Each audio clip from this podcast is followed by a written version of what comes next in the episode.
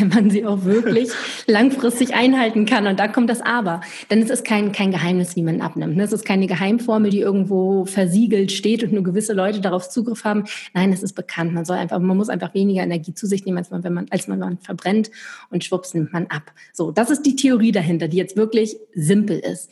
Die Umsetzung ist eine ganz andere. Und Diäten, da gibt es natürlich auch von bis, ne, ganz viele Diäten, aber der Kern ist immer der gleiche, dass egal, ob du durch Low Carb, durch Kohlenhydratverzicht oder durch ähm, dadurch, dass man nur die Hälfte isst oder was auch immer, einfach Kalorien einspart. Das ist der Kern des Ganzen und das funktioniert. Allerdings ist es nun so, dass wir das häufig nicht langfristig durchhalten können, weil Diäten auch viel mit Verzicht arbeiten, dir konkrete Verbote, Vorschriften geben und da wechseln uns ähm, die Reaktanz. Da spricht man in der Psychologie von der Reaktanztheorie. Das heißt, es ist eigentlich so ein innerer Widerstand dass wenn etwas verboten ist, wenn wir das sozusagen von außen auferlegt bekommen, ein Verbot, dass wir uns dann dagegen wehren. Dass wir dann das haben wollen, was, was mhm. verboten ist, ne? um es mal simpel herunterzubrechen, wenn du ein kleines Kind von, vor ein Regal setzt und sagst, du darfst mit allem spielen, außer mit diesem einen Teddy, dann möchte dieses Kind nur noch mit diesem Teddy spielen. Und so ist es bei Diäten halt auch. Wenn du Low Carb machst und Kohlenhydrate sind verboten, dann bist du am Anfang motiviert und super diszipliniert und ziehst durch und verzichtest. Und irgendwann ist aber dieser Punkt, wo du sagst, boah, ich will doch irgendwie auch noch ein bisschen leben und irgendwie auch noch ein bisschen Genuss in meinem Leben haben und nicht immer nur gegen mich kämpfen. Willst du dein Leben selber in die Hand nehmen? Bist du bereit, die Verantwortung für dein Lebensglück zu übernehmen? Dann bist du hier genau richtig. Herzlich willkommen in der Glücksschmiede. Mein Name ist Jan Klein und ich bin der Host dieses Podcasts. In diesem Podcast bekommst du inspirierende Ideen und Geschichten von Menschen, die es bereits geschafft haben, ihr Lebensglück selber zu schmieden.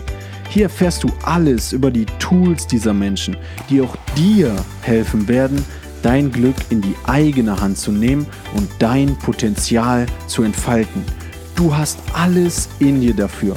Werde auch du zum Glücksschmied. Und jetzt viel Spaß mit der Episode. Gleich geht's los mit der Episode. Doch bevor wir anfangen, kennst du vielleicht auch diesen Spruch, All Leaders are Readers oder du siehst häufig diese Bücherregale im Hintergrund bei mir auch, wenn ich Podcast-Interviews führe oder bei vielen anderen Menschen und denkst dir, ei, aber so viel lesen mache ich doch gar nicht. Hey, gar kein Problem. Ich lese persönlich auch nicht mehr so viele Bücher. Denn ich habe für mich entdeckt, dass ich Informationen viel mehr übers Hören aufnehmen kann, also viel besser aufnehmen kann. Und zum einen gibt es natürlich Podcasts, so wie diesen hier, die dir dabei mega helfen können. Und zum anderen gibt es Hörbücher. Und ich bin ein Riesenfan von Hörbüchern. Und jeder, der mir bei Instagram folgt, könnt ihr auch gerne machen, jk.klein, der weiß, dass ich jeden Monat mindestens ein Hörbuch höre. Und zwar mache ich das immer über Audible. Ich habe dort ein Abo abgeschlossen und kann so jeden Monat ein gratis Hörbuch hören. Wenn ihr das mal ausprobieren wollt, für euch gibt es jetzt ein mega cooles Angebot für alle Zuhörer dieses Podcasts von Audible, also von derselben Plattform, die ich auch nutze. Und zwar kommst du an dieses Angebot über einen Link in den Shownotes unter Audible, der Sponsor dieser Show. Wenn du da draufklickst, dann kriegst du wenn du das abschließt, einen gratis Probemonat bei Audible und dort kannst du dir ein Hörbuch deiner Wahl aussuchen. Wenn du Ideen brauchst, geh mal auf mein Instagram-Profil, dort sind genügend Hörbücher, die ich bereits mir angehört habe und die ich euch empfehlen kann. Falls dir es nicht gefällt, kündigst du einfach deinen Probemonat und zahlst nichts, hast trotzdem ein gratis Hörbuch dir angehört. Und Audible unterstützt diesen Podcast, egal ob du das Abo dann letztendlich abschließt oder nicht. Also mega, mega coole Aktion von denen. Wie gesagt, kommt ihr dran über den Link in den Show Notes. Und jetzt ganz, ganz viel Spaß mit der Episode. Hallo ihr Lieben, schön, dass ihr hier seid. Habt ihr schon mal eine Diät angefangen? Dann habt ihr wahrscheinlich auch erfolgreich schon mal eine Diät abgebrochen. Dabei wissen wir häufig, was gesunde Lebensmittel sind, essen diese aber trotzdem nicht. Warum das so ist und wie du wirklich eine gesunde Beziehung zu Essen aufbauen kannst, weiß unser heutiger Gast, Bastian Neumann. Sie ist Ernährungswissenschaftlerin, mehrfache Autorin und ausgezeichnete Podcasterin mit ihrem tollen Podcast Ernährungspsychologie leicht gemacht. Und Ernährung ist ein Thema, was, wie wir uns auch sehr einig sind, ganz, ganz stark mit dem Lebensglück zusammenhängt. Und deshalb freue ich mich wirklich mega, dass du hier bist und dir die Zeit nimmst und bin schon ganz gespannt, was du erzählst. Also herzlich willkommen im Podcast. Vielen lieben Dank für die Einladung. Sehr schön. Wie kurz eben angesprochen ist, also wir haben auf jeden Fall eine gemeinsame Verbindung und das ist der Kampfsport, den du ja sehr, sehr intensiv betrieben hast früher. Du, ich glaube, ich habe in der Vorbereitung gehört, du hast das sogar auf Leistungssportebene gemacht. Und jeder, der Kampfsport macht, der weiß ja auch, wie sehr das dann mit Ernährung und Essverhalten zusammenhängt. Bevor ich da was so zu, zu meiner Sicht darauf erzähle, würde ich gerne mal wissen, ähm, wie hat Kampfsport und Ernährung bei dir zusammengepasst? Wie, was hat das in dir damals ausgelöst, deine Zeit im Judo, in Bezug vor allem auf, auf ja, das Thema Essen und Essverhalten? Also im Judo steckt eigentlich auch bei mir so ein bisschen der Kern, ähm, wie ich zum Thema Ernährung kam. Das startete bei mir nämlich relativ früh. Ich habe im Alter von sechs Jahren, also quasi nach der Einschulung, ähm, angefangen mit dem Judo. Ähm, das weiß ich noch so genau, weil bei ärztlichen Untersuchungen für die Einschulung äh, mir gesagt wurde, dass ich eine Fußfehlstellung hatte und dass ich deswegen Judo machen sollte. Also so kam das alles eigentlich durch so ein total zufälliges Ding. Ähm, und dann habe ich mit dem Judo angefangen und bin in einem relativ leistungsorientierten Verein gelandet. Das heißt, es ging recht früh los mit Wettkämpfen was ich aber total toll fand. Ich war auch super ehrgeizig und ähm, habe das total ähm, mitgemacht und fand es richtig klasse. Ähm, weißt du wahrscheinlich auch, dass im, im, im Wettkampfsport ähm, häufig im Kampfsport ähm, nach Gewichtsklassen die Wettkämpfe stattfinden. Das heißt, ich wurde schon relativ früh, relativ regelmäßig von meinem Trainer gewogen. Im Alter von fünf, sechs Jahren oder sechs, sieben Jahren ähm, stand ich mehrmals die Woche auf der Waage bei meinem Trainer. Und je nachdem, welches Turnier anstand, sollte man abnehmen, zunehmen, das Gewicht halten. Ähm, war alles noch Spiele, Spaß und Sport, war jetzt kein heftiger Druck, der ausgeübt wurde, aber ich war halt, wie gesagt, recht ambitioniert und wollte auch gut sein. Und das hat dann dazu geführt, dass ich schon recht früh angefangen habe, mein Ernährungsverhalten bewusst zu beeinflussen. Ähm, um halt einen bestimmten Zweck zu erreichen, was bei mir die Gewichtsabnahme war. Das heißt, ich habe früh angefangen, nicht mehr unbedingt auf meinen Körper zu hören, nicht mehr auf Hunger und Sättigung zu hören, sondern wirklich irgendwie kopfmäßig zu sagen, nein, du verzichtest jetzt darauf, nächste Woche steht ein Turnier an, da sollst du bis, keine Ahnung, 36 Kilo, was auch immer das damals war, kämpfen. Ähm, und so hing das dann bei mir relativ früh zusammen, dass ich recht leistungsorientiert war. Das Ganze wurde dann auch mit der Zeit immer ambitionierter. Also wie gesagt, am Anfang eher so ein Kindersport, aber mit der Zeit immer ambitionierter, bis es dann auch in den Leistungssport ging, wo dann die ich sage, die Methoden auch nochmal andere waren, dass man dann tatsächlich angefangen hat, ähm, also ich bin dann vor den Turnieren schlafen gegangen mit zwei Hosen, drei Pullis, Schal mit mhm. Sand, um nochmal auszuschwitzen über Nacht. Und wenn das nicht gereicht hat, bin ich am nächsten Tag auch noch, am nächsten Morgen in dem Outfit laufen gegangen, um nochmal auszuschwitzen. Ähm, es wurde auch viel hantiert mit Abführmitteln, das habe ich tatsächlich nicht getan. Aber dennoch war es so, man hat wirklich seinen Körper ganz schön gequält, um ein bestimmtes Gewicht für einen Wettkampf zu erreichen. Und sobald die Waage dann durch war, sobald quasi das Häkchen gesetzt worden war, das offiziell abgenommen wurde, ähm, hat man dann ganz viel gegessen, damit man schnell nochmal Energie macht oder Energie bekommt für den Kampf gleich. Und somit war das ein ständiges Auf und Ab, auch zwischen der Wettkampfsaison und der Pause sozusagen. Und ja, bei mir hing das sehr, sehr stark zusammen. Also ich habe den Judosport geliebt. Ähm, dennoch hat es auf jeden Fall Spuren hinterlassen bei mir in Bezug aufs Ernährungsverhalten, ähm, was sich dann auch spätestens dann ähm, bemerkbar gemacht hat, als ich dann mit knapp 16 Jahren, einen Monat bevor ich 16 wurde, mir im Training das Kreuzband gerissen habe. Und ähm, Kreuzbandriss ist halt OP plus eine Sportpause und da habe ich das erste Mal halt nicht diese Kontrolle gehabt und habe dann relativ schnell relativ viel zugenommen, weil ich mich nicht erklären musste, warum ich zunehme, warum ich was esse. Plus der Sport ist weggefallen, was für mich in dem Moment auch ganz schlimm war, weil ich mich zu dem Alter, in diesem Alter relativ viel darüber identifiziert habe. Also gerade mhm. in dem Alter ist man so auf Findungsphase irgendwie. Und für mich war das immer so, ich bin die Sportliche, ich bin die, die Judo macht und auch andere, da war es immer so, ja, hier Bastian, ach, wer war nochmal Bastian? Ach ja, das Judo-Mädchen. Also es war irgendwie so mein Stempel und plötzlich war mein Stempel weg und dann war war für mich die Frage, wer bin ich dann? Und zusätzlich kam dann irgendwie auch noch ein Gewichts, eine Gewichtszunahme, sprich, ich war auch nicht mehr offensichtlich die sportliche, sondern wurde jetzt langsam so ein bisschen pummeliger. Und das war für mich total schlimm, weshalb ich probiert habe, mit allen Mitteln dagegen anzuarbeiten, wo wir auch schon beim Thema Diäten sind, was du auch schon angesprochen hast. Das habe ich ganz, ganz viel gemacht. Und das Ganze hat sich dann leider nicht nur einmal, sondern noch ein, noch ein weiteres Mal, also insgesamt dreimal habe ich mir ähm, ins Kreuzband gerissen und darf deswegen inzwischen auch kein Judo mehr machen. Und genau, also so in Kurzform quasi, wie so die Zusammenhänge waren bei mir zwischen dem Judo-Sport und dem Ernährungsverhalten. Wow, ja, total krasse Geschichte auch. Also jetzt so das Sportlerherz, wenn man hat drei mm. Kreuzbandrisse, Aua, und dann mit dem Thema in Verbindung. Also bei mir ist das auch so bewusst geworden, wie, wie krass das eigentlich ist. Also ich bin so 1,92, wiege normalerweise so 92 Kilo. Dann habe ich mich einmal entschieden, im Mittelgewicht zu kämpfen, das beim MMA 84 Kilo. Mhm. Und ich weiß noch den Abend davor, ich saß auch in der, so, wie, so ähnlich wie bei dir, ich saß in der Sauna, ich habe nicht mehr angefangen zu schwitzen und die Waage war der Abend vorher. Und dann irgendwie habe ich es da geschafft, 84 Kilo zu wiegen. Und ich weiß noch, das war für mich so der Moment, ich dachte, jetzt habe ich den Kampf schon gewonnen. Wir sind danach zum ja. Chinesen gegangen. Ich ja. habe mir das Buffet hinter die Ohren gehauen, Schokolade gegessen. Mir war so schlecht und ja. ich konnte mich gar nicht auf den wirklichen Wettkampf konzentrieren. Also ich kann da absolut ähm, mich gut in dich hineinversetzen. Und das Zweite, was du gesagt hast mit Diäten, ja, wa warum ist das denn für viele Menschen auch, ich dachte so, so, ich muss jetzt acht Kilo oder so abnehmen, ich mache jetzt eine Diät. Was, was macht denn Diäten so attraktiv? Warum denken denn alle immer, ich muss eine Diät machen? Ähm, zum einen ist es so, dass Diäten funktionieren. Mhm. Allerdings nur dann, wenn man sie auch wirklich langfristig einhalten kann. Und da kommt das Aber. Denn es ist kein, kein Geheimnis, wie man abnimmt. Ne? Es ist keine Geheimformel, die irgendwo versiegelt steht und nur gewisse Leute darauf Zugriff haben. Nein, es ist bekannt. Man soll einfach, man muss einfach weniger Energie zu sich nehmen, als man, wenn man, als man, man verbrennt und schwupps nimmt man ab. So, das ist die Theorie dahinter, die jetzt wirklich simpel ist.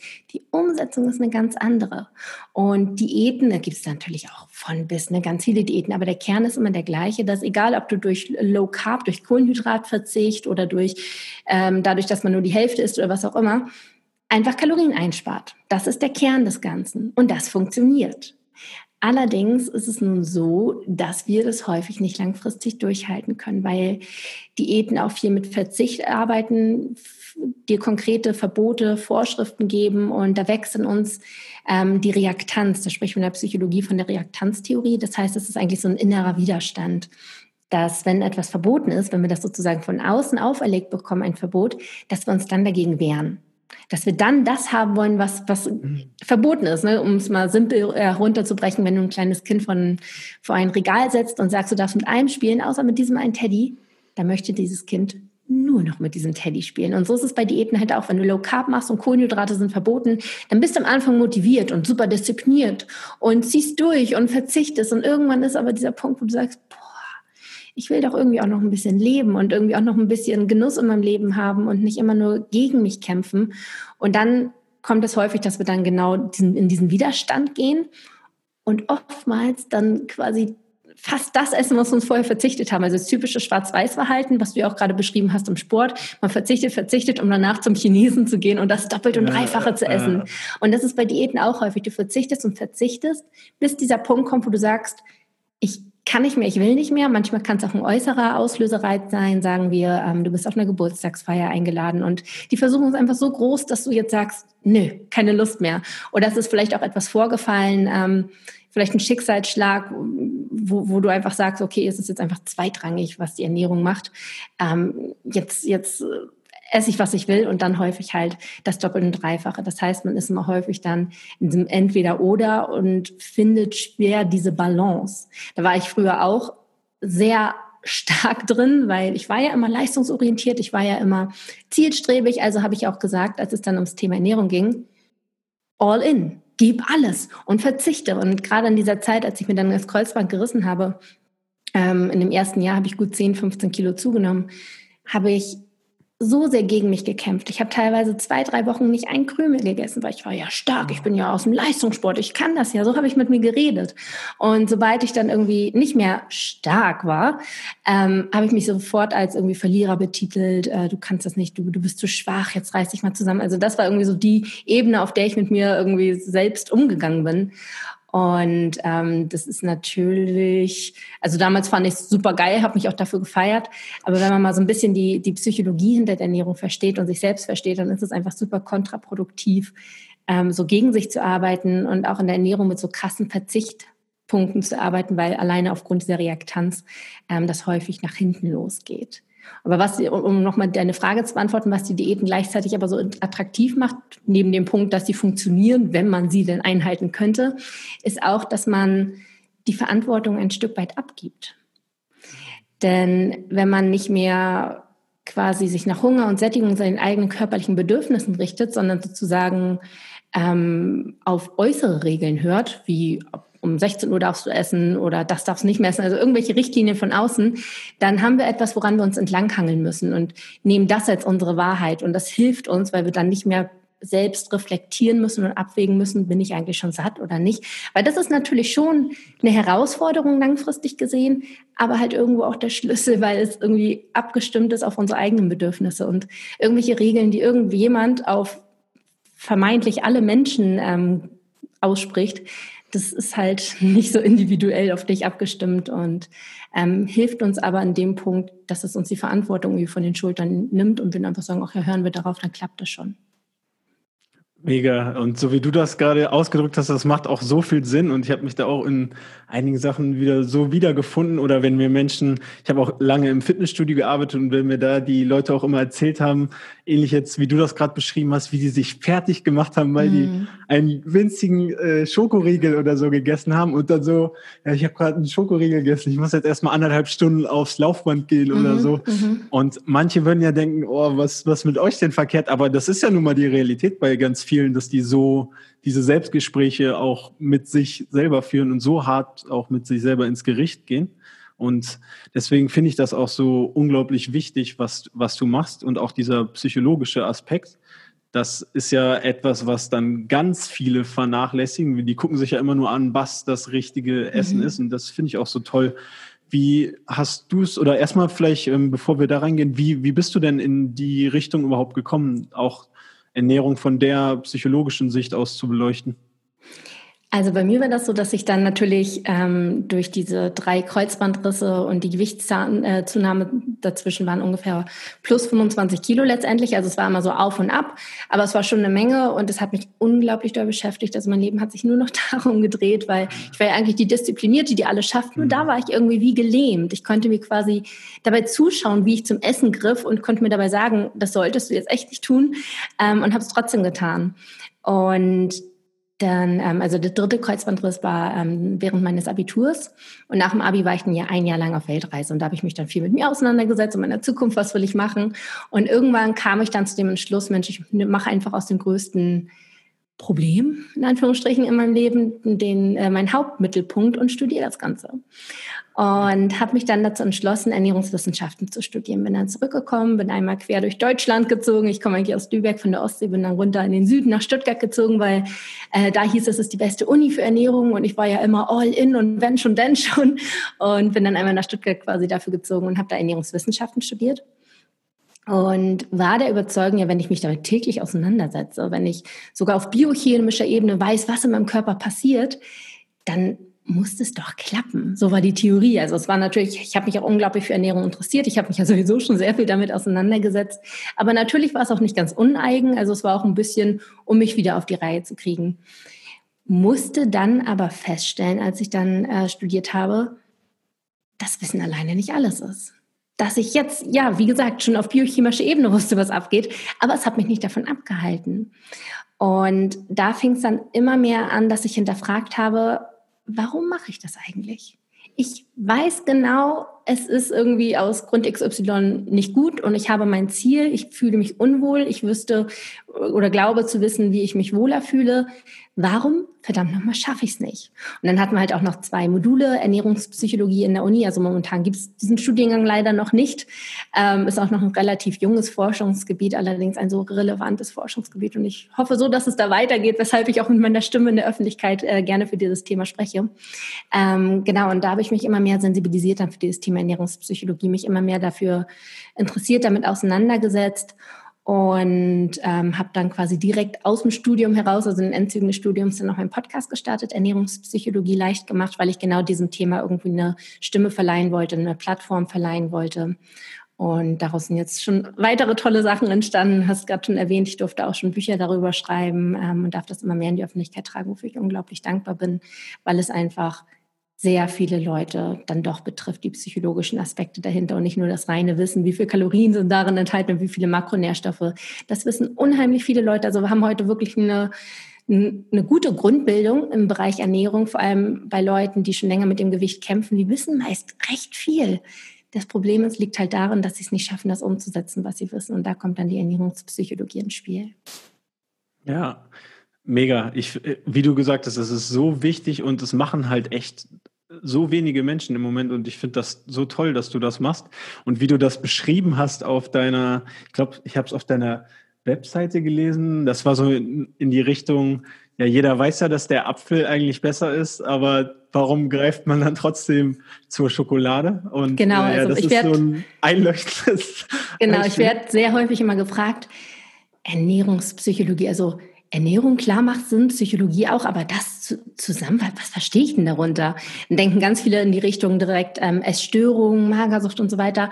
Ähm, hat auch sehr viel mit der Psychologie zu tun. Da sag ich, aber ich, also mal, mal ich ich adressiere Leute, die nicht eine Essstörung haben, sondern in erster Linie eine ungesunde Beziehung zum Essen. Also es ist ein feiner Grad dazwischen, aber ich mhm. würde zum Beispiel sagen, ich hatte nie eine Essstörung, aber eine ungesunde Beziehung zum Essen, weil ich Essen sozusagen zweckentfremdet habe, Essen als, als Mittel zum Zweck genutzt habe, um etwas zu erreichen, wie zum Beispiel mein Gewicht beim Judo. Ähm, Essstörung, da steckt meist noch einfach eine tiefere ähm, Ursache dahinter, wo man wirklich auch therapeutisch rangeht. Ähm, ich, meine Aufgabe ist es vielmehr, genau wie du gerade schon sagtest, ich habe immer diesen, diesen Spruch, um es dann zu verbildlichen, wenn Leute fragen, und was ist jetzt die Ernährungspsychologie, dann sage ich immer gerne, also ich spreche nicht übers was essen, ich erkläre dir nicht, was gesund ist und was nicht gesund ist, sondern ich spreche vor allem ums, übers Warum essen und letztendlich dann auch übers Wie essen. Also warum essen wir so, wie wir essen? Ne? Wir wissen, dass der Apfel besser ist als die Schokolade brauche ich eigentlich nicht zu erklären. Ich probiere dir zu erklären, warum du weiterhin zur Schokolade greifst, obwohl du weißt, dass der Apfel schon besser ist. Was steckt dahinter? Warum handelst du so, obwohl du es eigentlich dir anders vorgenommen hast und auch die Kenntnisse dazu hast? Mhm. Total cool. Kannst du, kannst du an dem Beispiel, auch wenn es jetzt so ein über, ja, so ein sehr simples äh, Beispiel ist, warum greifen denn Menschen eher zur Schokolade als zum Apfel? Genau, da muss man immer hingucken, was natürlich so die Hintergründe sind. Da gibt es aber so ein paar häufigste Muster, sag ich mal, ähm, die ich gerne mal aufzeigen kann. Also bei mir selbst, was zum Beispiel sehr ausgeprägt war, war das Belohnungsessen. Gerade aus dem Grund, wie es bei dir ja auch war, vage und danach dann ähm, zum Chinesen oder bei uns war es auch tatsächlich, dass wir dann wirklich mit dem, mit dem Judo-Verein zu McDonalds gefahren sind. Immer das war so typisch, dann auf dem Weg nach Hause, wie in der Raststätte einmal zu Mac ist, so, ne, und, und dann aber so richtig, dann belohnen wir uns, weil wir haben richtig was geleistet. Und das war ein Muster, das bei mir ziemlich drin war. Ich habe verzichtet, ich habe mich irgendwie gequält und ausgehungert, bis ich irgendwas erreicht habe, was dann das Gewicht bei mir war ähm, beim Turnier und danach habe ich richtig gut Essen bekommen, wurde richtig belohnt dafür. Und dieses Muster habe ich auch über den Judosport hinaus für mich mitgenommen. Also selbst in der Uni war es dann so, wenn irgendwelche Prüfungsphasen waren, dass ich dann geleistet habe. Ich habe gelernt, ich habe die Prüfung geschrieben und danach habe ich mich mit dem Essen belohnt. Und das war nicht, weil ich hungrig war oder irgendwas, sondern es war wirklich einfach dieser Belohnungsgedanke, der sehr stark ausgeprägt war. Das heißt, das kann ein Grund sein, weshalb man dann zur Schokolade greift. Was auch sein kann, ähm, ist Thema emotionales Essen. Essen ähm, löst nämlich in uns Glückshormone aus ganz, ganz minimal, also nicht so, dass man isst und danach, boah, geht's mir gut, aber es ist ein minimaler Glückshormonausschub, was auch Sinn macht, ähm, weil die Natur quasi oder weil es evolutionär gesichert wurde, dass wir überleben und uns fortpflanzen. Das ist eigentlich quasi die, die ähm, runtergebrochen die Motivation einer jeden, jeden Spezies quasi, den Selbsterhalt und die Fortpflanzung. Und deswegen sind genau diese Mechanismen, die dahinter stecken, auch irgendwie abgesichert. Fortpflanzung, Sex wird mit dem Orgasmus belohnt. Das, mhm. Es gibt was dahinter, es gibt einen Anreiz, weshalb wir es wiederholen und wiederholen. Genauso wird das Essen auch mit einem positiven Gefühl sozusagen belohnt, damit wir es nicht vergessen. Denn wenn wir es vergessen würden, wenn es einfach überhaupt gar nicht attraktiv sein würde, dann ähm, wären wir wahrscheinlich ganz, ganz schnell nicht mehr, nicht mehr da, zumindest nicht mehr so lang. Ähm, und deswegen sind genau solche Mechanismen quasi ähm, irgendwie sichergestellt. Und von diesem Mechanismus machen wir dann aber in bestimmten Umständen auch ähm, darüber hinaus ähm, nutzen. Also wir essen dann nicht nur, um, um, um ja, um, um weiterhin existieren zu können, sondern wir nehmen diesen oder nutzen dieses positive Gefühl beispielsweise, wenn wir eine emotionale Tieflage haben. Wenn wir gerade irgendwie Stress haben, wenn wir Streit hatten, gerade emotional super traurig sind, dann greifen wir auch gerne mal zum Schokoriegel, um uns so ein bisschen rauszuholen, um uns auch ein bisschen abzulenken von den negativen Gefühlen. Also da ist das Essen auch nicht im Grunde genommen Mittel, um uns zu sättigen, sondern um uns irgendwie abzulenken, uns ein gutes Gefühl zu geben. Wenn wir gestresst sind, auch ähm, Stress muss man wissen, war eigentlich immer so Zeichen für eine Gefahr. Wenn wir von einem wilden Tier mhm. verfolgt wurden, dann Stress wurde ausgelöst, unser Körper wurde mobilisiert, ähm, dadurch, dass Stresshormone ausgeschüttet werden. Und diese Stresshormone haben aber auch Einfluss auf unser Gehirn. Bestimmte Areale werden blockiert und andere Areale aktiviert.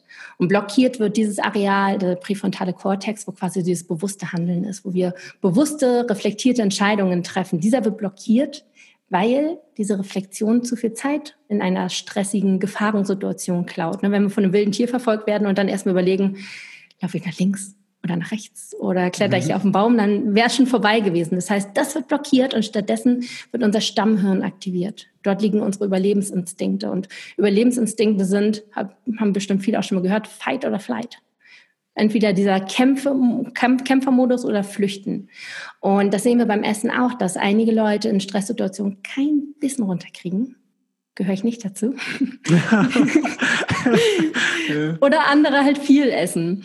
Da gehöre ich dazu. Das ähm, kenne ich immer, wenn ich dann irgendwie vor den Klausuren oder sowas mit meinen Freundinnen damals mich unterhalten ja. hat und die immer, oh, ich, mir ist so schlecht vor der Prüfung, ich kriege kein Wissen. Und ich dachte immer so, Mensch, hm, ich schon. Also ne, da gibt es immer entweder das Fight oder Flight. Und warum das jetzt mit dem Essen, warum wir jetzt Kämpfen mit dem Essen verknüpft, das liegt darin, dass Essen für uns auch immer ein Zeichen des Überlebens ist. Ne? Wenn wir Essen hatten, ausreichend Essen, wussten wir, okay, wir kommen irgendwie über die Runden wir sind erstmal, unser Leben ist abgesichert. Und in der heutigen Situation werden wir jetzt meist nicht mehr vom wilden Tier verfolgt, sondern wir haben Stress auf der Arbeit. Und da können wir natürlich jetzt auch in die Kampfsituation gehen, unserem Chef eine überhauen. Wäre wahrscheinlich nicht der beste Mechanismus. Deshalb gucken wir, okay, wie könnten wir unseren Kampfmodus anders irgendwie ausleben. Und wenn dann der Keksteller da auf dem Bürotisch steht, dann greifen wir auch ganz gerne dazu. Und da ist das Sättigungsgefühl komplett nebensächlich, weil wir essen ja nicht, weil wir hungrig sind. Wir essen, weil wir überleben wollen. Und wenn da gerade die ganze Kekspackung steht, dann, dann neigen wir dazu zu bunkern, weil wir jetzt gerade die Möglichkeit haben, für unser, für unser Überleben zu kämpfen. Und dann gehen wir in diesen Bunkermechanismus rein und essen sozusagen im Voraus auf Vorrat schon. Und deshalb bringt Essen uns auch dazu, wenn wir dann die in den Kämpfermechanismus verfallen, ähm, vermehrt zu essen, unabhängig davon, ob wir jetzt Hunger haben oder nicht. Also das ist auch noch so ein typisches äh, Muster. Dann kann er natürlich noch ganz anderes. Äh, wir essen auch gerne aus Langeweile beispielsweise. Ähm, und um uns irgendwie zu beschäftigen. Äh, Futterneid kann auch ein Ding sein. Also es können ganz viele Mechanismen da so hinterstecken, aber das sind so, sag ich mal, die, die ähm, häufigsten. Und wenn man nun merkt, dass man zu viel isst, dann kommt man wieder häufig auf das Thema, was wir vorhin schon hatten, Diäten, dass man sich dann eher dazu verpflichtet, gesünder zu essen, weniger zu essen und so weiter, was dann häufig auch der Apfel ist. Das nehme ich jetzt mal so ein bisschen als Symbolbild. Und da kommt dann die Reaktanz. Das heißt also, da, da sagt man, ich will jetzt nicht den Apfel, sondern erst recht die Schokolade. Das heißt, das ist so ein bisschen die Verbindung. Du merkst, du isst mehr aufgrund von Stressessen, emotionales Essen, Belohnungsessen, Gewohnheiten, was auch immer dahinter stecken kann. Probierst dich irgendwie zu zügeln, weil es aber irgendwie so ein, so ein auferlegte Pflicht ist, kämpfst du dagegen an und willst dann erst recht und dann das Verbotene. Und deswegen ist es dann meist tatsächlich doch der, der Schokoriegel und nicht der Apfel.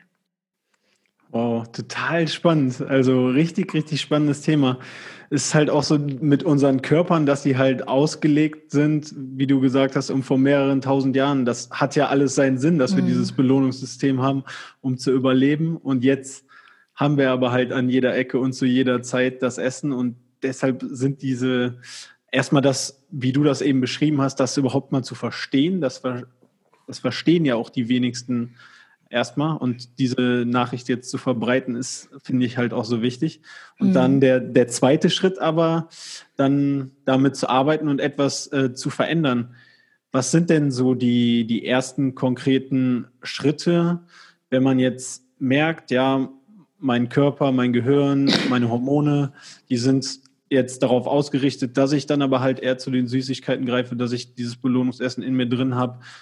Was sind denn erste Schritte Richtung trotz unserer Programmierung ein gesundes Essverhalten aufzubauen, eine gesunde Beziehung zu Essen wiederherzustellen? Genau, also ich sage immer, ähm, ich helfe Leuten dabei, ihr eigenes Ernährungsverhalten zu verstehen, um dann wieder eine gesunde Beziehung mhm. zum Essen aufzubauen. Das heißt, ich setze immer voraus oder arbeite erstmal daran, wirklich am Verständnis irgendwie ähm, zu schrauben, also wirklich zu hinterfragen, warum greife ich eigentlich zum Essen? Und da habe ich auch ein, einen meiner Lieblingssprüche, den ich sehr gerne sage, ähm, der lautet, wenn Hunger nicht das Problem ist, dann ist Essen auch nicht die Lösung. Das heißt also, wenn man nicht aufgrund von Hunger mhm. zum Essen greift, sondern aufgrund von Stress beispielsweise, dann ist Essen eigentlich auch nicht die Lösung, sondern in dem Moment vielleicht eine Kompensationsstrategie. Aber es wird das Problem nicht lösen. Also wenn Hunger nicht das Problem ist, dann ist Essen auch nicht die Lösung. Das heißt also, wenn man diesen Essimpuls bekommt und eigentlich merkt, ich bin gar nicht hungrig, dann wirklich einmal innezuhalten und zu hinterfragen, was könnte dahinter stecken. Und das ist gar nicht so leicht, das ist jetzt einfach gesagt, aber für sich einmal zu reflektieren, wofür bräuchte ich gerade das Essen eigentlich? Gibt es mir gerade ein gutes Gefühl? Wie ist meine Ausgangslage? Bin ich gerade super nervös, gestresst? Bin ich gereizt? Ähm, fühle ich mich gerade einsam? Habe ich das Bedürfnis, mich belohnen zu müssen? Ist es gerade eher eine Gewohnheit, dass ich irgendwie immer um diese Uhrzeit zum Kühlschrank wandere und deswegen dahin laufe? Also einmal so ein bisschen hinterfragen, woher kommt dieser Essimpuls? Und wenn es Hunger ist, Natürlich, grünes Licht essen und auch wenn es nicht Hunger ist. Anfang ist es auch vollkommen okay, wenn man dann trotzdem sagt, ja gut, eigentlich bin ich jetzt nur super gereizt und greife deswegen zum Essen. Ja gut, was soll's. Aber man hat schon mal den Zusammenhang verstanden. Man muss jetzt nicht direkt gegen ankämpfen, sondern erstmal wirklich verstehen, sich selbst beobachten, die Essimpulse hinterfragen.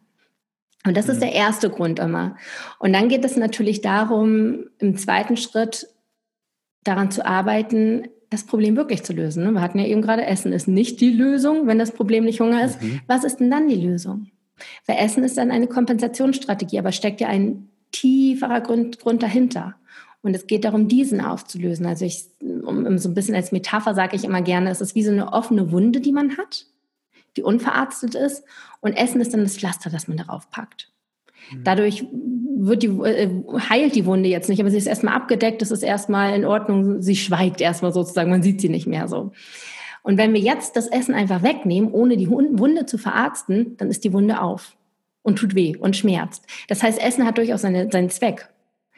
Aber noch besser wäre es ja, wenn wir uns mit der Wunde auseinandersetzen und, und uns darum kümmern, die ab, ab, abzuheilen sozusagen, dann braucht man das Pflaster auch gar nicht mehr. Und das Pflaster ist in dem Fall das Essen. Also wirklich zu schauen, was steckt eigentlich da tiefer darunter, wie können wir das angehen und dann brauchen wir das Essen als Kompensationsstrategie, als, als Abdeckung, als Pflaster möglicherweise gar nicht mehr. Und das ist natürlich, manchmal ist es relativ einfach, dass man einfach die Zusammenhänge erkennt und sagt, boah, mich bringt das jedes Mal auf, der, auf die Palme, wenn ich irgendwie im Büro bin, weil mein, mein, keine Ahnung, Sitznachbar, mein Kollege mich so unglaublich stresst. So, dann kann man natürlich schauen, okay, wie kann man diesen Stressauslöser irgendwie äh, bekämpfen? Dann probiert man sich irgendwie versetzen zu lassen, wie auch immer. Das wäre jetzt, sag ich mal, relativ einfach. Manchmal ist das ein bisschen verstrickter. Manchmal kann man auch nicht an den Auslösereiz so sehr ran, sondern muss dann irgendwie schauen, wie kann man alternativ haben, das Grundbedürfnis belohnt zu werden. Ähm, wir können jetzt nicht einfach sagen, ja gut, ich will gerade irgendwie ein positives Gefühl mehr haben, aber nö, kriegst du nicht fertig, sondern es ist irgendwie, das, das brauchen wir, das ist, ist wir sind menschlich. Da dann aber zu schauen, wie könntest du dir das anders geben? Also nicht nur durchs mhm. Essen, sondern was könntest du alternativ machen? Und da arbeite ich auch mal gerne mit, ähm, mit meinen ähm, Klienten, mit meinen Coaches an einem Ressourcenkoffer nenne ich das, also gerne mal zu schauen, was hat man noch für Ressourcen im Leben, außer nur Essen. Äh, was, was für Aktivitäten befriedigen dich? Was, was machst du gerne an Sport, an Hobbys? Machst du, tanzt du gerne? Machst, spielst du gerne Instrument? Ähm, was hast du für Personen in deinem Leben, die vielleicht dich auch irgendwie beruhigen? Also wenn du irgendwie emotional geladen bist, dann muss es nicht unbedingt Schokolade sein. Vielleicht kannst du auch deine Schwester anrufen, wo du weißt, hey, die hat die richtigen Worte für mich. Oder was für Örtlichkeiten gibt es, wo du runterkommst? Sei es die mhm. Bank am See, wo du weißt, boah, da kann ich richtig abschalten und mein Stresslevel wirklich runterholen. Also, dass man wirklich mal schaut, vielleicht auch, was hat man für Werte oder für Erfahrungen, vielleicht auch materielle Dinge, die einem ein positives Gefühl geben. Ähm, was hat man noch für Ressourcen in seinem Leben, die man stattdessen nehmen könnte? Und weshalb ich damit so einem Koffer arbeite, liegt darin, dass Essen eine ziemliche Universallösung ist. Ja. Essen ist leicht erreichbar, zumindest hierzulande, hierzulande heutzutage. Essen geht schnell. Es bedarf keine große Überwindung und es ist gesellschaftlich anerkannt. Ich gucke keiner komisch an, wenn du isst irgendwie. Und das ist halt bei allen anderen Dingen nicht unbedingt immer zwingend. Also es gibt meist für jede Situation eine Ressource, die du ähm, einsetzen kannst, aber nicht alle immer. Das heißt also, wenn du sagst, Joggen bringt mich total runter, dann kostet das Zeit. Es kostet vielleicht auch erstmal dieses, oh, man muss jetzt erstmal hochkommen und rausgehen. Dann ist es geil, aber vorher ist es erstmal so, oh, man muss sich überwinden. Ist auch nicht so schnell getan. Oder ähm, eine, eine Anekdote von einer ähm, einem Coach, die ich mal äh, auch mhm. hatte, die hat mir erzählt, für sie ist es total toll, sich ein Fußbad zu nehmen. Das bringt sie total runter und das hat sie für sich entdeckt. Allerdings geht es ja auch nicht immer. Wenn man in der U-Bahn sitzt, gerade dann ist es ein bisschen komisch, wenn man da erstmal seine Wanne rauspackt und sich ein Fußbad macht. Das meine ich mit gesellschaftlich anerkannt, weil wenn du in der U-Bahn sitzt und dir einen Schokoriegel auspackst, ist es überhaupt kein Ding. Für andere ja. Dinge wirst du komisch angeguckt. Deswegen, Essen geht irgendwie immer so ein bisschen und alle anderen Dinge muss man schauen, in welcher Situation passt was. Deswegen gerne einen Koffer mit verschiedenen ähm, ähm, verschiedenen Aktivitäten, Personen, Örtlichkeiten und so weiter, dass du äh, immer schauen kannst, okay, was passt jetzt gerade alternativ, sodass du dann das Essen eigentlich nicht mehr als Kompensations Kompensationsstrategie brauchst. Also entweder, um das nochmal zusammenzufassen, entweder an den Auslösereiz gehen und den beheben oder wenn er nicht behebbar ist, schauen, wie könnte man alternativ damit umgehen, äh, ohne zum Essen zu greifen. Mega. Ich finde das richtig, richtig spannend. Und auch mit dem Koffer, also so habe ich das auch noch nie gehört. Ich würde nur noch mal einen Schritt quasi vor diesen Koffer gehen und zwar, ja. wenn jetzt der, der, also wir haben das damals in Eng, auf Englisch Stimulus, also wenn jetzt hier die, also wenn der, der, der Heißhunger kommt, quasi die, mhm.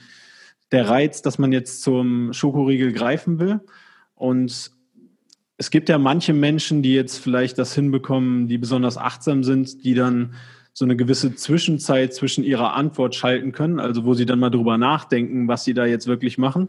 Und manche Menschen, die aber null, gefühlt null Zeit zwischen äh, ja. Reiz und Antwort haben.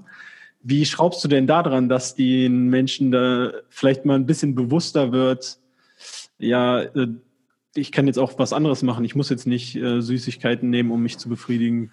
Da. Genau, ja. Also in dem Moment ähm, bin ich voll bei dir. Ich denke mal, es ist nicht nur äh, personenabhängig, sondern auch situationsabhängig, je nachdem, was mhm. dahinter steckt.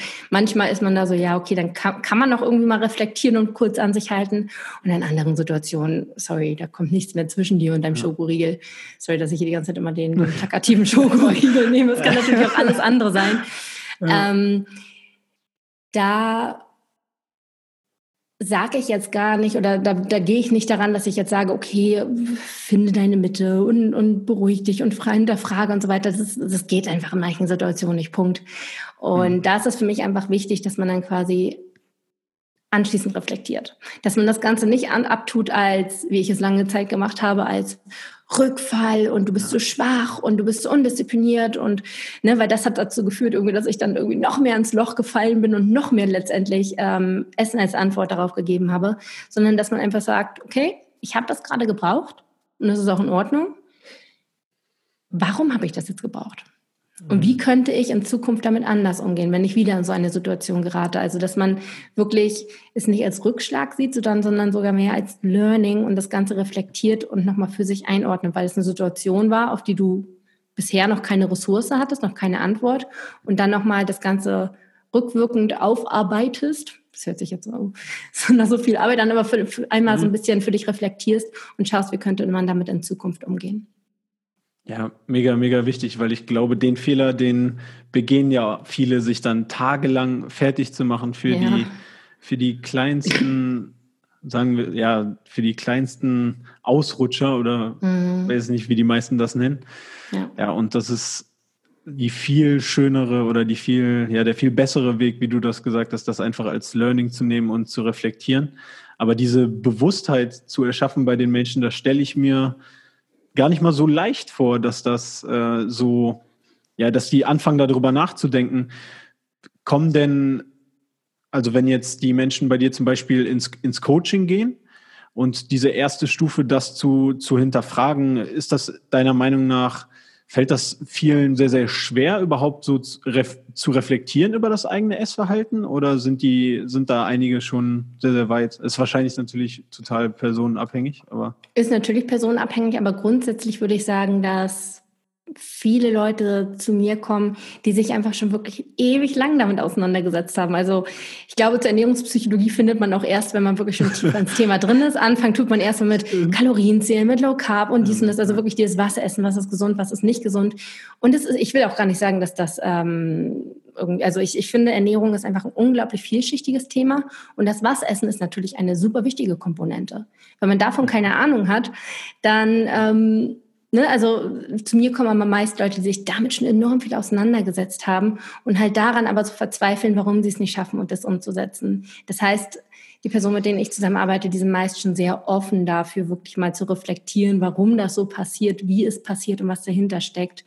Ähm, genau, also würde ich sagen, adressiere ich die Leute, die da schon ein Bewusstsein für haben und sich gerne darauf einlassen. Mhm. Sehr cool. Und wenn man dann soweit ist, dieses Bewusstsein hat und sein, seinen Koffer gerade entwickelt, wie du das genannt hast, mhm.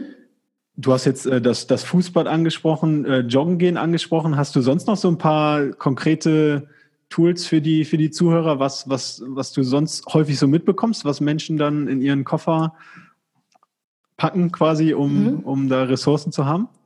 Also ich finde es ganz spannend, weil viele Leute immer so sagen, boah, ich weiß gar nicht, was mich irgendwie glücklich macht, was mich erfüllt. Ja. Und häufig ist es da eigentlich mal spannend zu hinterfragen, was hast du gemacht, bevor du irgendwie in diesen Erwachsenenalltag reingekommen bist, mhm. wo man irgendwie nur noch so effizienzgesteuert ist und um so und so viel da, Uhr da und dann Meeting hier und dann auch noch, ne?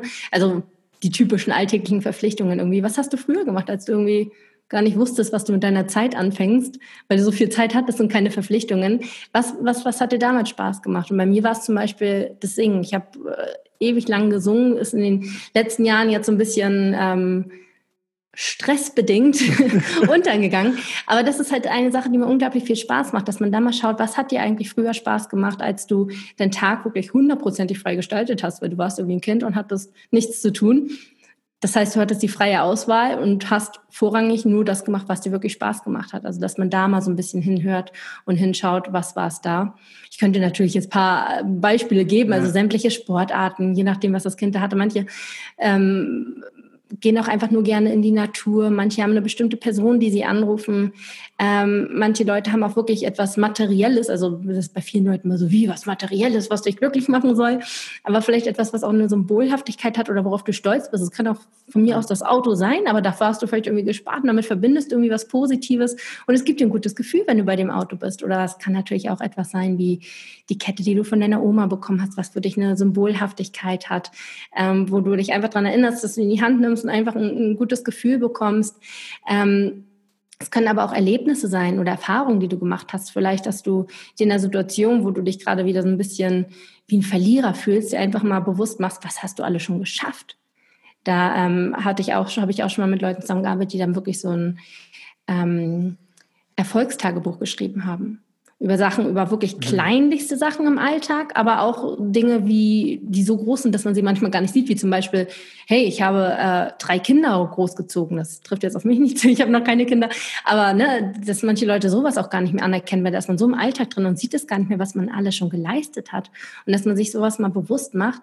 Und allein durch durchs Aufwecken solcher positiven Gedanken sind wir häufig schon so beflügelt, dass wir gar nicht mehr das Essen benötigen, um uns zu beflügeln. Wow, ja, total, total schön und beeindruckend. Jetzt aus deiner Sicht als, als Coach, du hast ja jetzt schon ganz viele Menschen damit auch begleitet. Und ich denke halt, Essen und Glück, das ist halt so ein riesiger Zusammenhang. Ja. Sind denn jetzt bei dir, ja, du hast ja bestimmt jetzt ganz viele Erlebnisse da auch schon, aber gibt es irgendeine Coaching-Geschichte, die du vielleicht auch mit uns teilen kannst? was dich jetzt auch persönlich total bewegt hat, wie sich das Leben einer Person jetzt verändert hat, dadurch, dass ihr es zusammen geschafft habt, jetzt so die Einstellung zum Essen zu verändern von der Person? Also ganz, ganz viele Geschichten. Ähm, also um das mal so ein bisschen zusammenzufassen, also jetzt die eine Geschichte, die so raus ploppt. Ich weiß auch nicht, wie äh, will das, glaube ich, auch nicht zu öffentlich mit dann machen, aber so allgemein nee, ja. ähm, ist es bei vielen Leuten so, dass ähnlich wie bei mir das Thema Ernährung seit Jahren, Jahrzehnten irgendwie Leidensthema ist. Dass es irgendwie ein 24-7-Thema irgendwie ist. Man steht damit auf, man macht sich darüber Gedanken, man nimmt sich Dinge vor. Sobald es nicht klappt, ist der Tag sozusagen äh, nicht mehr gut. Und es ist da einfach mal wieder mehr Leichtigkeit reinzubekommen und wieder Frieden mit dem Essen zu schließen, wieder Frieden mit dem Körper zu schließen, ähm, das Essen wieder genießen zu können, achtsam zu essen, ist auch noch ein Punkt, wo wir gerne gleich nochmal drauf äh, zu sprechen kommen können. Also generell einfach diese Transformation vom lauter ich muss, ich muss perfekt sein, ich muss das erreichen und sich nur nötigen und nur unter Stress setzen und eigentlich das Leben gefühlt nur aus Misserfolgen besteht, hin zu, ich verstehe mich mal und weiß, warum ich so handle und wenn ich mich da mal ein bisschen mitnehme auf diesen Weg, dann, dann, dann, dann ist da ein Verständnis da und ich weiß auch, wie ich das anpacken kann, weiß, welche Hebel ich lösen oder drücken muss, beheben muss. Ähm, und ja, einfach wieder mehr Leichtigkeit in seinem Leben zu haben. Das mal so zusammengefasst, das ja. ist eigentlich so die Transformation, die viele Leute da ähm, durchmachen. Also bei mir im Vordergrund steht auch nicht unbedingt die Gewichtsabnahme, auch wenn das anfänglich meine Hauptmotivation war, weil das ja irgendwie der Weg war, wo ich ein bisschen herkam. Im Mittelpunkt steht die gesunde Beziehung zum Essen. Und wenn man die aber aufgebaut hat, sprich dann nicht mehr das emotionale Essen braucht, das, also nicht mehr dieses vermehrte Essen aufgrund von XY, dann führt es häufig auch wieder dazu, dass man dann irgendwie zu seinem gesunden Körpergewicht kommt, weil man das Essen einfach nicht mehr als Kompensationsstrategie anwenden muss. Aber das ist, sag ich mal, eher eine Folge davon und nicht in erster Linie das erste Ziel. Ja, mega. Also Leichtigkeit zu erlangen und wir alle essen, sind jeden Tag damit konfrontiert zu essen und ich kann mir vorstellen, dass das so eine unglaubliche Last ist, die dann da für manche Menschen abfällt und ja. dass das das komplette Leben einfach verändert, wenn man dieses gesunde Essverhalten aufbaut. Also das kann ich mir sehr vorstellen, dass es auch für dich dann sehr, sehr erfüllend ist, so eine, mhm. so eine Arbeit zu machen. Jetzt hast du achtsames Essen angesprochen schon. Ja. Ähm, Erklär mal, was, was verstehst du unter achtsamem Essen und wie kann man das vielleicht aufbauen? Genau, also ich hatte ja vorhin schon gesagt, Ernährungspsychologie ist nicht das Was essen, sondern mehr das Warum essen. Das hatten wir jetzt eben schon behandelt, aber auch das Wie essen. Ähm, denn viele Leute haben einfach wirklich, die stehen auf Kriegsfuß mit dem Essen. Also es war bei mir auch so, es war eigentlich egal, was ich gegessen habe, es war immer zu viel. Mhm. Egal, auch wenn es ein Apfel war. Apfel hat auch Kalorien. Also es war eigentlich, egal was ich gegessen habe, es war immer mit einem schlechten Gewissen verknüpft. Und jeder Bissen war eigentlich mehr als kein Bissen und deswegen irgendwie gleich, gleich Alarmglocken an und du solltest ja nicht.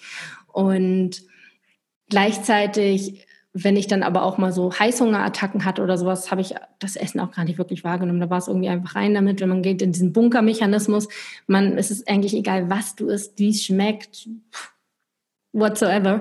Und da einfach wieder dran zu arbeiten, ähm, was Essen eigentlich für dich bedeutet und wie du eigentlich isst. Also ähm, achtsames Essen, also ich, ich nimm, liste das mal gerne in so vier Schritten eigentlich auf, die man macht. Also erstmal geht es darum, das Essen wieder als alleinige Aktivität wahrzunehmen.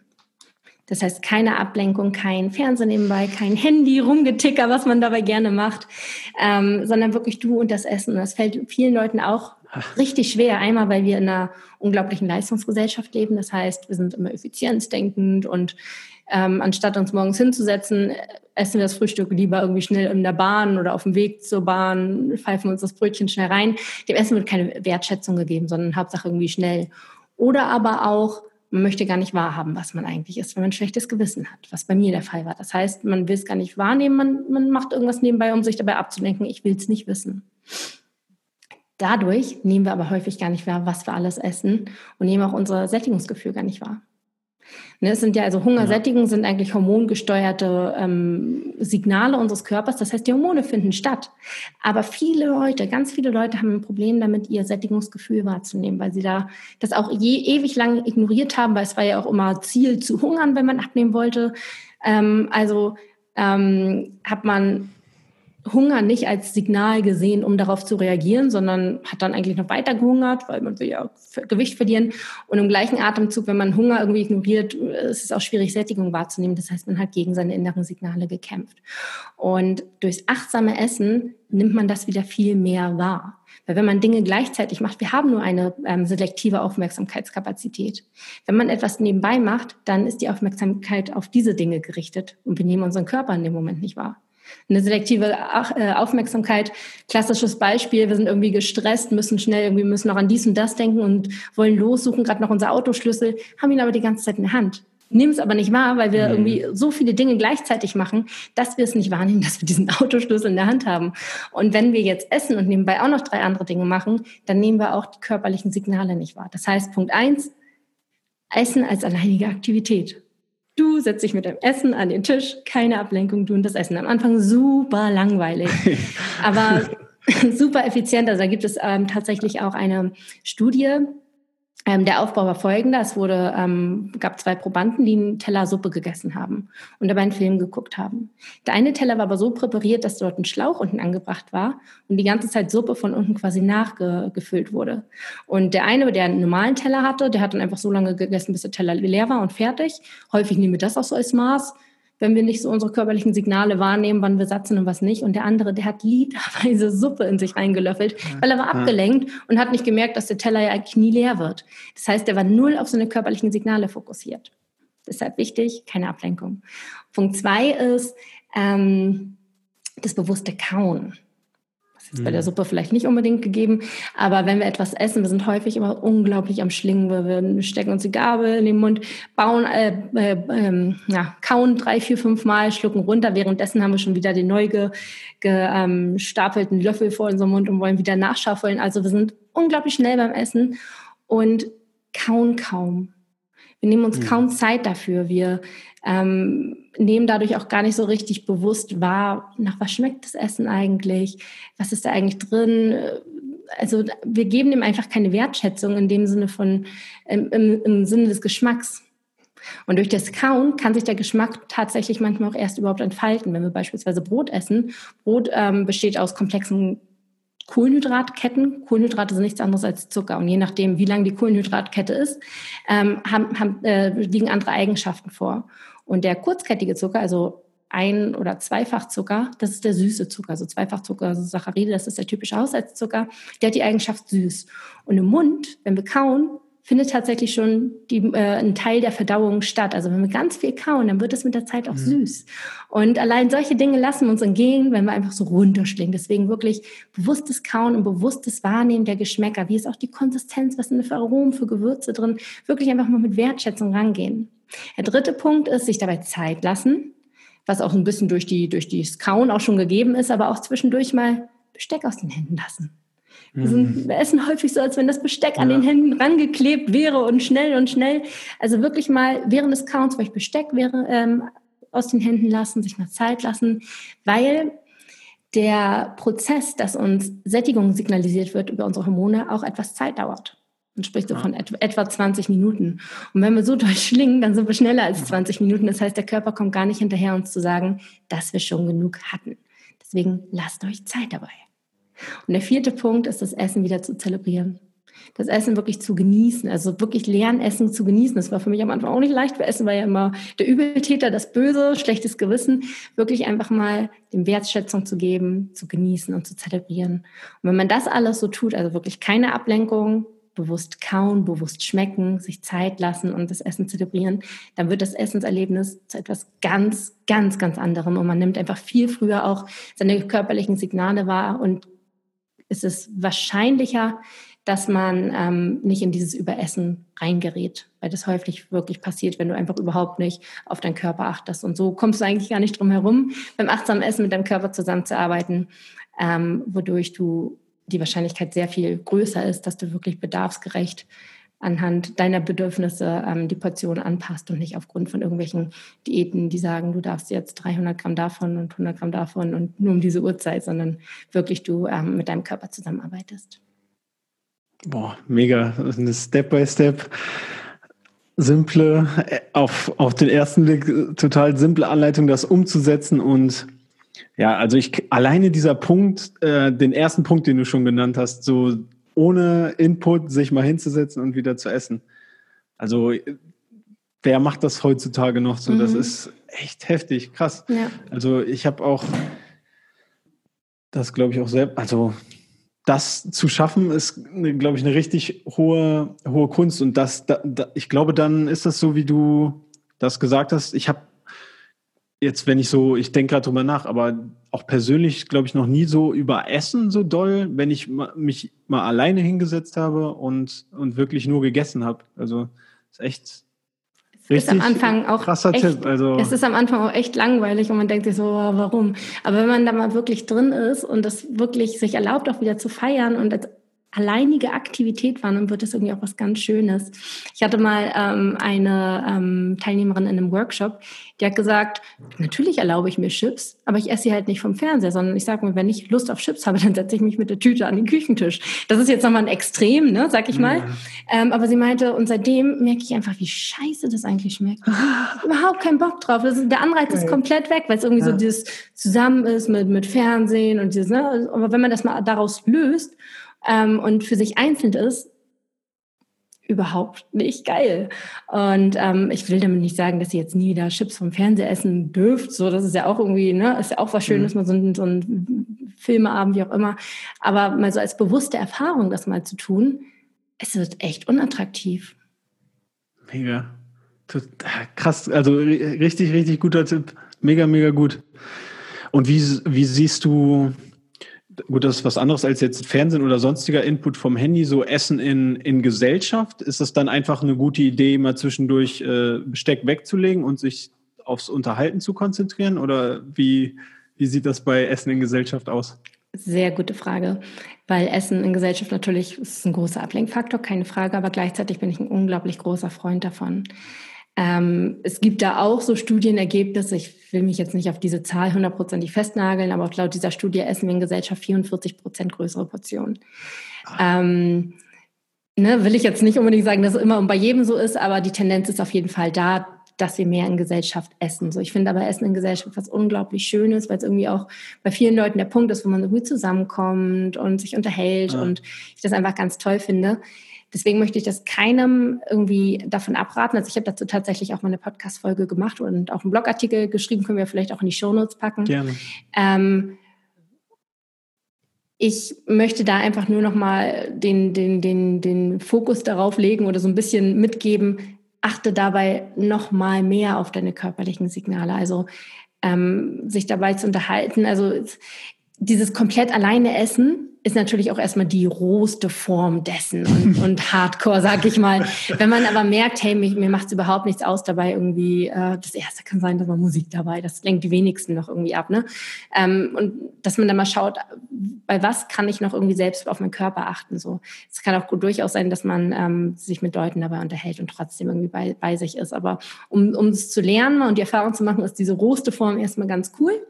Ähm, aber natürlich kann man währenddessen auch mit anderen Leuten essen. Man sollte das Bewusstsein dabei aber haben, dass man dazu neigt, mehr zu essen und deswegen umso mehr auf seine körperlichen Signale achtet.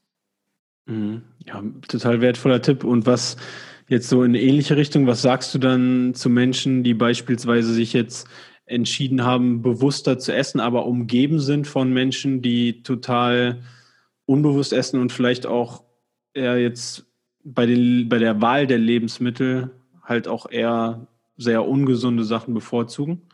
Mhm. Das macht es ja, denke ich mal, noch einen Ticken schwieriger dann für solche Menschen. Klar, man lässt sich gerne mitreißen irgendwie von seinem Umfeld, sowohl in die eine als auch in die andere Richtung. Ähm, und ich bin auch überhaupt nicht die Person, die sagt, du darfst nie wieder Schokolade essen oder Chips oder sowas. Ja. Ähm, weil ich halt einfach der Überzeugung bin, dass viele Leute, nicht alle, es gibt auch Leute, die super kontrolliert sind ähm, und die regelliebend sind. Man spricht auch immer, ähm, es gibt so ein ähm, Modell aus der Psychologie, Limbic Map heißt es, wo so Charaktertypen in Farben eingeteilt werden und der blaue Typ ist dieser sehr kontrollierte, sehr ähm, mhm. ordentliche, lieben, regelliebende Mensch. Und denen fällt es leicht, sich zu sagen, okay, ich esse das nicht mehr und das nicht mehr und davon auch nur noch so viel und nur noch diese Uhrzeit. Und die fahren auch mit Diäten sehr gut. Das ist der kleine Prozentteil, wo es immer sagt, oh, Diäten können ja doch klappen. So, es gibt aber halt auch, äh, ich bin zum Beispiel ein ziemlich gelber Mensch, ein stimulanter Mensch, der sich schnell irgendwie durch Leute, äh, durch, durch irgendwie Umstände, durch Verfügbarkeit von irgendwelchen Lebensmitteln stimulieren lässt und so fort. So ist, oh, das möchte ich ausprobieren und das auch. Und wenn man mir jetzt irgendwie sagt, das ist verboten, dann reagiere ich sehr mit Reaktanz. Also das ist typisch für so gelbe Menschen, die okay. auch sehr so freiheitsliebend sind. Das heißt also, ich verbiete mir grundsätzlich nichts. Ähm, und umso wichtiger ist es dann aber natürlich, wenn ich mit äh, Leuten unterwegs bin, die mir dann irgendwie das und das irgendwie unter die Nase und probiere doch hier davon. Ähm, ich probiere davon gerne, aber umso wichtiger ist es dann dabei achtsam zu sein, weil ähm, wenn du tatsächlich auch Schokolade achtsam isst, wirst du schnell merken, nach drei, vier Stücken schmeckt es einfach auch nicht mehr. Ja. Also wenn man wirklich bewusst eine Tafel Schokolade essen kann, Chapeau, das schafft, glaube ich, kaum jemand. Ähm, weil man wirklich schnell merkt, wie süß dieser Krams eigentlich ist. Oder äh, sei es eine Zartbitterschokolade, wie vollmundig das eigentlich ist. Und da ist man schnell an dem Punkt, wo man sagt, puh, das reicht mir. Deswegen ist es eigentlich für mich relativ unabhängig von dem, was ich esse, wodurch ich vielleicht auch durch, durch ein Umfeld irgendwie ich dazu irgendwie ähm, äh, hin, hingeleitet, das zu essen. Wichtig ist wirklich, dass ich das dann auch bewusst und achtsam esse und dann für mich schnell merke, wann ich eigentlich genug habe. Ah, mega. Also ich finde das richtig spannend. Ich habe auch, äh, als du gerade erzählt hast, daran gedacht. Also ich habe drei Brüder, die sind, also wir sind auch relativ nah vom Alter so zusammen mhm. und wir haben alle schon auch viel Sport gemacht. Und wir hatten jetzt nicht oft Süßes zu Hause, aber wenn wir dann mal welches geholt haben, also meine Mutter konnte das so, die konnte einen Keks essen und dann war gut. Und also das war, wenn wir dann die Süßigkeiten da haben, die waren sofort weg, so fünf bis zehn Minuten später. Ja, und wobei das bei, bei Geschwistern tatsächlich auch von einem Nebensatz mal erwähnt, äh, Futterneid ein ganz großes Ding ist. Ja? Also ich, ich, ich habe einen Bruder und eine Schwester, ich kenne das auch, wir sind auch sehr dicht beieinander, dass wenn was da war, musste man es auch essen, weil sonst war es weg. So, es wird nicht später noch da gewesen sein. So, das heißt, was aufzubewahren für später war schwer möglich. Ähm, und das nimmt man häufig auch mit so in sein, sein erwachsenes Leben, dass man, selbst wenn man alleine wohnt, zwar im Prinzip in der Theorie weiß, okay, wenn ich das Stück Kuchen jetzt nicht aufesse, sondern nur so weit, wie ich gerade Lust habe und in den Kühlschrank stelle und das ja heute Abend noch weiter essen könnte, das ist in der Theorie da. Aber trotzdem ist der Futterneid irgendwie in uns drin. Man ist so programmiert, dass man sich irgendwie so denkt, nein, ich muss jetzt auf Essen, weil sonst kommt ja irgendwer und isst es mir weg. Also ähm, das ist tatsächlich auch ein Thema, warum man dazu neigt, in einigen Fällen mehr zu essen, als der Körper eigentlich benötigt, weil man irgendwie Angst hat, das irgendwie teilen zu müssen. Also Futterneid kann da auch ein Thema sein, ja. Krass. Ja, ich, total spannend. Und was mir auch noch eingefallen ist, wo du gesagt hast, mit den Dopamin-Hits quasi, die ausgelöst werden durch das Essen ja. und dass keiner jetzt so bewusst eine riesige Tafel Schokolade jetzt essen kann.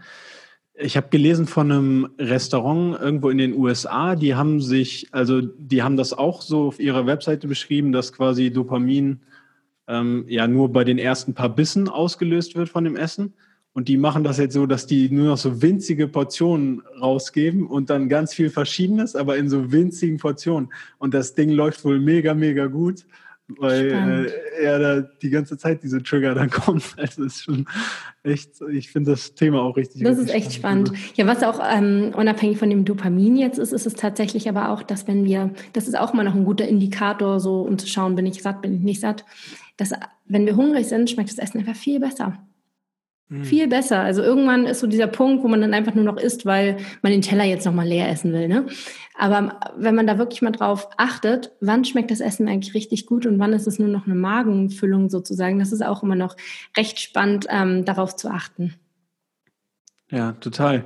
Ich hatte auch noch, jetzt wo du sagst, mit hungrig, ähm, ich hatte bei Instagram mal gefragt, was die Menschen gerne von dir wissen würden. Und ganz viel haben wir jetzt sowieso schon besprochen. Ja. Aber eine, eine Sache war beispielsweise auch jetzt, wo du gerade Hunger sagst. Also ich kenne einige die zum Beispiel intermittierendes Fasten ist ja jetzt auch gerade so ein Modeding und ich persönlich praktiziere das, habe das häufig auch praktiziert, weil ich die Strategie einfach ganz gut fand. Wie, wie siehst du das? Also ist das etwas? Grundsätzlich sage ich bei solchen Dingen immer, wenn du gut damit fährst, wunderbar. Sobald du das Gefühl hast, äh, zu verzichten, dass es irgendwie entgegen deines, deines Rhythmus ist irgendwie und du ja. das Gefühl hast dauernd, oh, scheiße, jetzt darf ich schon wieder nichts essen und das dich eigentlich eher immer wieder so ein bisschen stört, dann ist es wahrscheinlich etwas, wo du dann langfristig dann doch so ein bisschen gegen angehen wirst, wenn du aber sagst, boah, es passt super in mein Lebenskonzept. Wunderbar. Mega. Auch wenn es ja, ja eigentlich eine Diät ist, ne? Aber deswegen sage ich immer, du musst hinterfragen, passt es in dein Lebenskonzept? Wie gesagt, blaue Menschen kommen mit Diäten wunderbar klar ähm, mhm. mit so Regeln von außen. Und wenn es Regeln sind, die du für dich sowieso gut unterbringen kannst, super, dass du es für dich gefunden hast. Total, ja, ich finde das total schön, wie du das auch immer darauf beziehst, dass es halt individuelle Unterschiede gibt ja. und dass es halt nicht diese Pauschallösungen gibt, die du jetzt irgendeinem so mit der Schablone aufdrücken willst. Das finde ja. ich richtig, richtig ähm, wertvoll. Also klasse, also mega, mega schön, dass du das hier geteilt hast. Gerne, gerne. Ähm, bevor ich jetzt so die, die abschließenden Fragen stelle, wo können die, also ich werde es natürlich auch in die, in die Shownotes packen und verlinken, aber jetzt einfach, dass Sie es auch nochmal gehört haben, die Zuhörer und Zuschauer, wie können die mehr über dich erfahren, vielleicht über deine Bücher, über deinen Podcast? Genau, also der größte Punkt, wo man sich auch so erstmal um die Ernährungspsychologie quasi ähm, so, so ein bisschen weiterbilden kann, ist natürlich der Podcast. Da sind so die meisten Wissenspunkte drin. Ernährungspsychologie leicht gemacht heißt, da findet man eigentlich auf allen üblichen Playern, die größten Player, iTunes, Spotify, ähm, YouTube sogar auch oder halt auch auf meiner Website. Das ist dann auch so der nächste Punkt, wo eigentlich alles gebündelt ist, ähm, wo man auch meinen Blog lesen kann, wo man auch meinen Online-Kurs findet, wenn man sich mit dem Thema weiter auseinandersetzen möchte. Der ist vier Wochen lang, wo wir quasi einmal tief eintauchen ins Thema Ernährungspsychologie. Findet man alles auf der Website www.bastian-neumann.de, also einfach mein Name. Genauso heiße ich auch bei Instagram. Dort heißt ich Bastian.neumann. Genau. Also eigentlich, wenn man mein Name, der ist, der ist so selten, dass man eigentlich mich relativ schnell da findet. Also wenn man da sucht, wenn man mich finden möchte, findet man mich definitiv. Sehr cool. Dann eine andere Sache ist jetzt ein bisschen off-topic. Vielleicht ist es aber auch verbunden mit Ernährung. Ich hatte bei in der Recherche jetzt bei Instagram gesehen, dass du, dass du pilgern warst und mhm. äh, Kannst du davon ein bisschen erzählen? Ich finde das auch ein äh, sehr spannendes Thema. Wie bist du dazu gekommen und was waren so da deine Erfahrungen? Genau, ich bin den Camino Portugues gegangen, also den, den ähm, portugiesischen Jakobsweg. Ähm, war eine super spontane Aktion, weil ich wegen einer, wegen einer Konferenz mit Porto war und schon immer mal den Jakobsweg gehen wollte und dann irgendwie durch Zufall auf den Camino Portugues gestoßen bin. Ich dachte, es gibt diesen einen Jakobsweg, der da an, äh, durch Nordspanien geht und habe dann super spontan gesagt, okay, mache ich das. Ähm, war eine richtig schöne Erfahrung. Also für mich tatsächlich fast zu kurz. Äh, man ist da so, man geht in so zehn bis zwölf Tage ungefähr. Ich habe elf Tage gebraucht. Ähm, ich fand es richtig schön. Also es war nicht dieses, ich wurde danach ganz häufig gefragt, und hast du die Erleuchtung gefunden? Nein, das habe ich nicht. Aber es war wirklich viel mit sich selbst irgendwie dann doch auseinandersetzen. Man hatte viel Zeit für sich. Ähm, aber deswegen würde ich es gerne, also ich werde es auch definitiv noch mal länger machen. Ich will den ähm, Camino Frances noch mal gehen, der dann eher so fünf, sechs Wochen dauert weil ich irgendwie das Gefühl hatte, gerade erst so reinzukommen. Also die ersten Tage hat man erst mal so ein bisschen gebraucht. Dann war ich eine Zeit lang mit einer Gruppe unterwegs, die ich irgendwie in der mhm. Herberge kennengelernt habe. Habe mich dann aber nach ein paar Tagen wieder abgesondert, weil ich so das Gefühl hatte, dann doch nochmal für mich zu sein. Und da hatte ich das Gefühl, so langsam reinzukommen. Und dann war man aber schon recht früh da dann irgendwann. Ähm, weshalb ich nochmal den langen, längeren Weg gehen möchte. Aber ich fand es eine unglaublich schöne Erfahrung, mal wirklich so rauszukommen und viel Zeit mit sich zu haben. Ja, kann ich ganz, ganz doll empfehlen.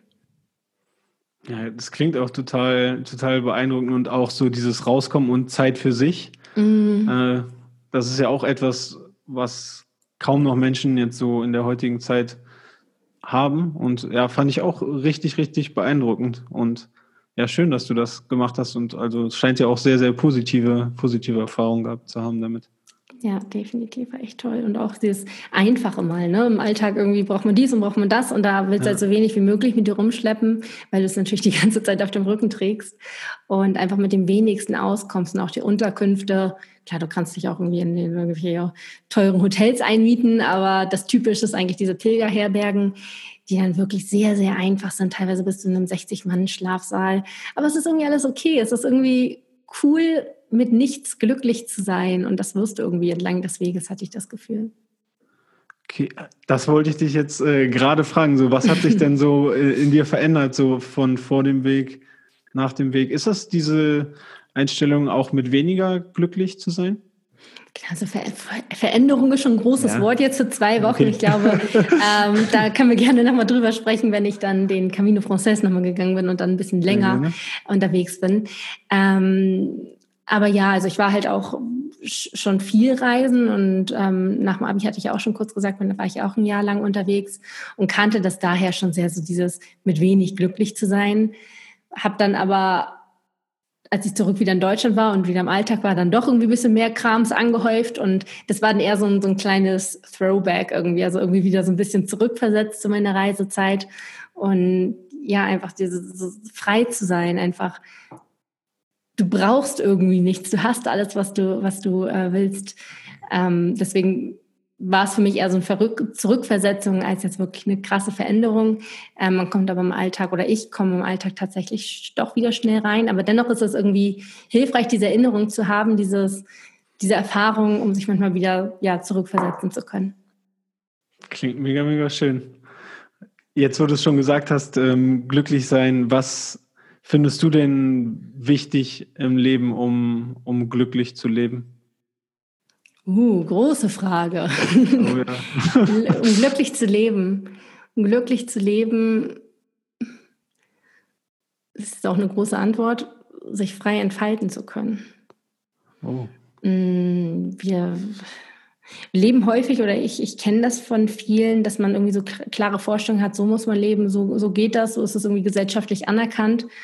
Und den folgt man häufig einfach, weil so macht man das ja. Ähm, meiner Erfahrung nach findet man aber das Glück irgendwie, wenn man wirklich das macht, was man machen will. Also ich glaube, ich gehe jetzt auch nicht den konventionellsten Wege, dass ich mich jetzt mit meinem Podcast direkt aus dem Studium selbstständig gemacht habe und ähm, tatsächlich auch viel irgendwie unterwegs bin, viel, also ich über Teile auch ortsunabhängig arbeiten kann und ähm, mir dadurch irgendwie so meine eigene kleine Realität aufgebaut habe und damit sehr, sehr glücklich bin. Also sich irgendwie frei entfalten zu können in dem, was man macht, wie man es macht, wo man es macht, mit wem man es macht. Ähm, das ist für mich eigentlich so das größte Glück. Und ich bin unglaublich dankbar, in einer Zeit, in einem Land zu leben, wo das irgendwie möglich sein kann. Mega. Das klingt total inspirierend und positiv. Sehr, sehr, sehr, sehr schöne Worte, die du da gefunden hast. Dankeschön. Dann wäre meine abschließende Frage, und zwar bin ich, ich bin Lehrer an der Schule und mhm. da ist ja manchmal das Thema Hausaufgaben aufgeben.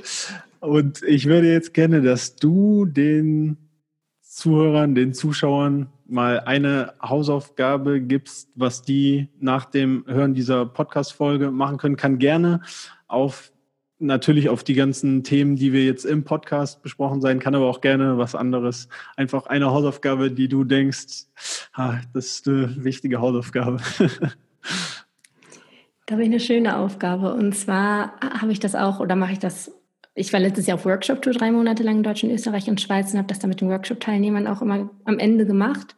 Und zwar nennt sich die Übung Rosinenübung.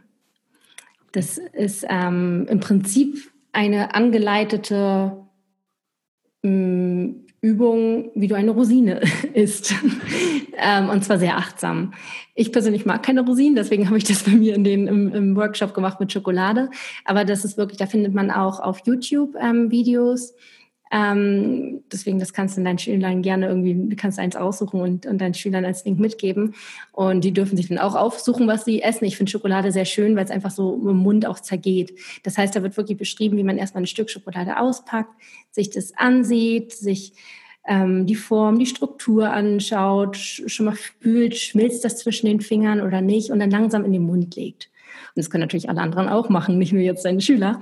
Und erstmal nur wahrnimmt. Das heißt noch nicht kauen, noch nicht irgendwie mit dem im, im Mund irgendwie rum, hin und her, sondern wirklich nur auf den Mund legen und wirklich wahrnehmen, wie das Mund und Wasser zusammenläuft. Und dann irgendwann dann langsam mal so ein bisschen an den Gaumen drücken und merken, wie die Schokolade im, im, im Mund langsam schmilzt, man vielleicht schon den ersten Geschmack wahrnimmt und irgendwann dann vielleicht, also erstmal noch diesem, diesem Impuls beißen zu wollen, erstmal noch ein bisschen widerstehen, bis man dann irgendwann beißt und dann wahrnehmen, wie die Zähne wirklich ins, in die Schokolade gehen und was das in deinem Mund macht, ob neue Aromen frei werden, wie das in deinem Mund schmeckt und langsam dann irgendwann, wenn es im Mund schmilzt, dann natürlich auch schlucken und wahrnehmen, wie das irgendwie die Speiseröhre runtergeht und danach wahrnehmen, äh, wie die Schokoladenreste noch im Mund irgendwie, wie man mit der Zunge in die Zwischenräume geht.